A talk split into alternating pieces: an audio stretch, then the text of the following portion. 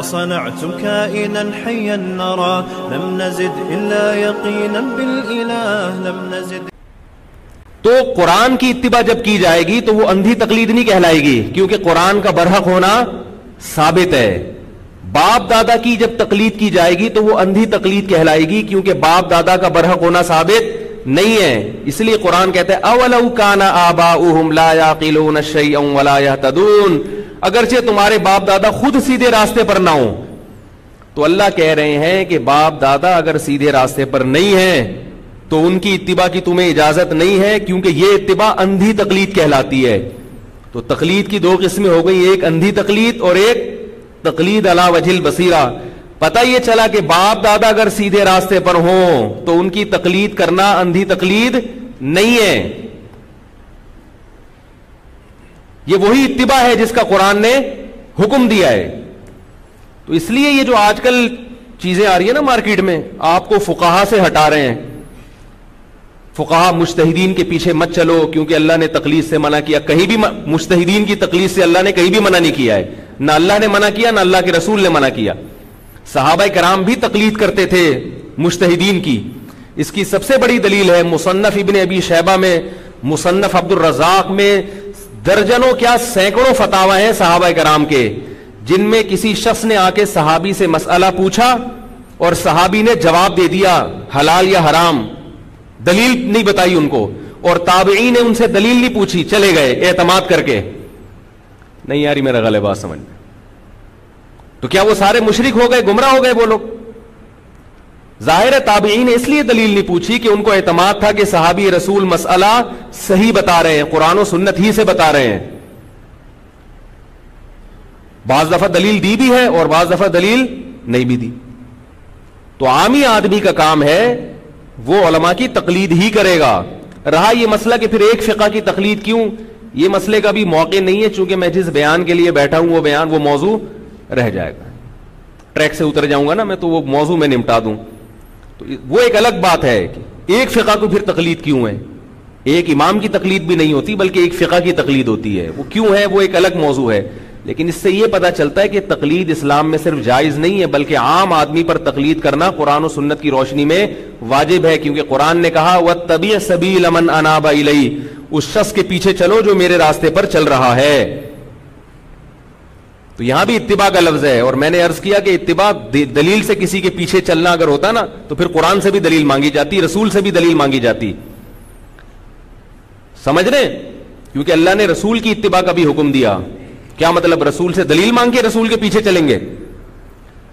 یہ جو میں نے آیت پڑھی ہے کل ان کن تم تو اللہ اے نبی، ان سے کہہ دیجیے کہ اگر تم اللہ سے محبت کرتے ہو فتبعونی تو میری اتباع کرو۔ یہاں بھی اتباع سے مراد نبی کے پیچھے چلو بغیر دلیل کے۔ پولیس تو نہیں بلوانی پڑے گی بھائی۔ تو یہاں بھی تقلید ہی مراد ہے۔ نبی کی تقلید کرنی پڑے گی۔ وہ الگ بات ہے کہ اصطلاح میں اس کو تقلید کہا نہیں جاتا۔ کیونکہ لوگ پھر کبھی اصطلاح نکالتے ہیں، کبھی لوگ بھی مانا کنفیوز کر دیتے ہیں عوام کو۔ کبھی کہتے ہیں تمہارے بزرگوں نے خود لکھے تقلید الگ چیز ہے، اتباع الگ چیز ہے۔ بھائی، بات کی ایک ٹرم بن گئی تقلید کہ فقہا کی جب اتباع کی جائے گی تو اس کو تقلید کہا جائے گا۔ اور ڈائریکٹ قرآن حدیث پہ چلا جائے گا تو اس کو اتباع کہا جائے گا۔ یہ بات کی اصطلاحات ہیں۔ قرآن سنت میں، قرآن و حدیث میں اتباع اور تقلید ایک ہی چیز کے دو نام ہیں۔ بات آئی سمجھ میں؟ جب قرآن سے دلیل لی جائے گی تو جو اتباع کی جائز ہونے کی دلیل، وہی تقلید ہی کی جائز ہونے کی بھی دلیل ہے وہ۔ ویسے بھی ایک کامن سینس کی بات ہے۔ ایک صاحب ایک دفعہ میرے پاس آئے، مسئلہ پوچھا کہ میں سفر میں جو میری سفر کی نمازیں قضا ہوئی جب میں مقام پہ پڑھوں گا تو دو پڑھوں گا یا چار پڑھوں گا؟ میں نے کہا دو پڑھیں گے، وہ چلے گئے۔ شام کو میری کسی سے بحث ہوئی، وہ کہنے لگے، عالم کی تقلید حرام ہے۔ میں نے کہا، انہوں نے تو میری تقلید کی، آج زہر میں جس نے مسئلہ پوچھا تھا۔ ایک بالکل ٹماٹر بیچنے والا، سادہ آدمی تھا، اس نے مسئلہ پوچھا کہ میں سفر میں ظہر کی چار رکتیں قضا ہو گئی تھیں۔ تو جب میں ہزر میں پڑھوں گا تو دو پڑھوں گا، چار۔ میں نے کہا دو پڑھو گے، سفر کی نماز سفر ہی رہتی۔ تو کیا وہ کافر ہو گیا؟ وہ گمراہ ہو گیا؟ کیونکہ میں نے اس کو دلیل تو دی نہیں۔ وہ صرف اسی اعتماد پہ اس نے پوچھا نا کہ مولوی صاحب ہیں، صحیح بتا رہے ہوں گے۔ کیا خیال ہے؟ تو آپ لوگوں کو اتنی مشکلات کا مکل... لوگ صبح و شام علماء سے سینکڑوں مسائل پوچھتے ہیں۔ علماء ہمیشہ سے صدیوں سے، آج نہیں ہو رہا، صدیوں سے جواب دیتے ہیں، یہ جائز ہے، یہ ناجائز ہے، طلاق ہو گئی یا نہیں ہوگی اور اگر آپ مولویوں پہ الزام لگاؤ نا کہ بھئی یہ بغیر دلیل کے جواب دے دیتے ہیں، تو پھر یہ الزام صحابہ پہ بھی لگے گا۔ صحابہ کے درجنوں فتوا ہیں جن میں انہوں نے مسئلہ بتایا مگر دلیل نہیں بتائی ان پہ بھی الزام لگے گا پھر یہ۔ ہاں یہ ضروری ہے کہ آپ کو یہ اشکال ہوگا، پھر تو کوئی بھی اٹھ کے کچھ بھی بتا دے۔ کیا خیال ہے؟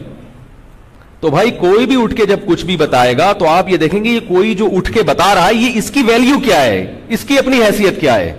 کیا اس کو اتارٹی ہے؟ کیا یہ اس قابل ہے کہ بتا سکتا ہے مسئلہ؟ اس لیے علماء کی دو قسمیں ہیں، اہل حق اور اہل باطل۔ اہل باطل کی تقلید کی اجازت نہیں ہے، اہل حق کی تقلید کا حکم ہے عوام کو۔ سمجھ میں نہیں آ رہی میرا خیال ہے بات؟ اور یہی ہوتا رہا ہے صدیوں سے۔ ہر آدمی کو ہر مسئلے کی دلیل معلوم نہیں ہوتی۔ جو لوگ تقلید کے خلاف بولتے ہیں، ان سے بھی ہر ہر مسئلے کی دلیل پوچھے نہیں معلوم ہوگی۔ ننانوے فیصد مسائل کی ان کو دلیل معلوم نہیں ہوگی۔ اور اگر معلوم بھی ہوگی تو ادھوری دلیل۔ کسی نے کوئی حدیث بتا دی کہ صحیح حدیث ہے، مان لیا کہ صحیح ہے۔ حالانکہ اس کی تحقیق کرتے تو محقق بنتے نا کہ صحیح ہے بھی یا نہیں ہے۔ ایک صاحب نے مجھے کہا، یہ حدیث صحیح ہے۔ میں نے کہا، آپ کو کس نے بتایا؟ آپ تو اندھی تقلید کر رہے ہو۔ انہوں نے کہا، البانی نے لکھا ہے۔ میں نے کہا، ناصر البانی نے لکھا، صحیح ہے۔ حافظ ابن حجر نے لکھا، ضعیف ہے۔ تو آپ تو اندھی تقلید کر رہے ہو البانی رحمۃ اللہ علیہ کی۔ تحقیق کا تقاضا تو یہ تھا کہ ابن حجر نے ضعیف ہونے کے جو دلائل دیے، وہ پورے دلائل پڑھتے، اور البانی نے صحیح ہونے کے جو دلائل دیے، وہ پورے دلائل پڑھتے، اور اس کے بعد تجزیہ کر کے اپنی نئی کتاب مارکیٹ میں لاتے۔ میری نظر میں اور پھر ہر آدمی یہی کام کر رہا ہوتا تو صرف ایک حدیث پر ایک ارب بائیس کروڑ کتابیں آ جاتی کیونکہ ہر آدمی محقق ہوتا تو پاگل پنے والی بات ہے کامن سینس کے خلاف باتیں، اللہ نے دین کو اتنا مشکل نہیں بنایا۔ اس لیے آپ کو جس عالم پر اعتماد ہو، آپ اس کی تقلید کریں، قیامت میں انشاءاللہ پار ہو جائیں گے۔ ان نما شفا سوال آپ صلی اللہ علیہ وسلم نے فرمایا کہ جو آدمی آجز ہو علم سے اس کی شفا ہے سوال کرنے میں۔ جو خود علم سے آجز ہے، وہ کسی سے سوال کر لے تو اس کے لیے کافی ہے۔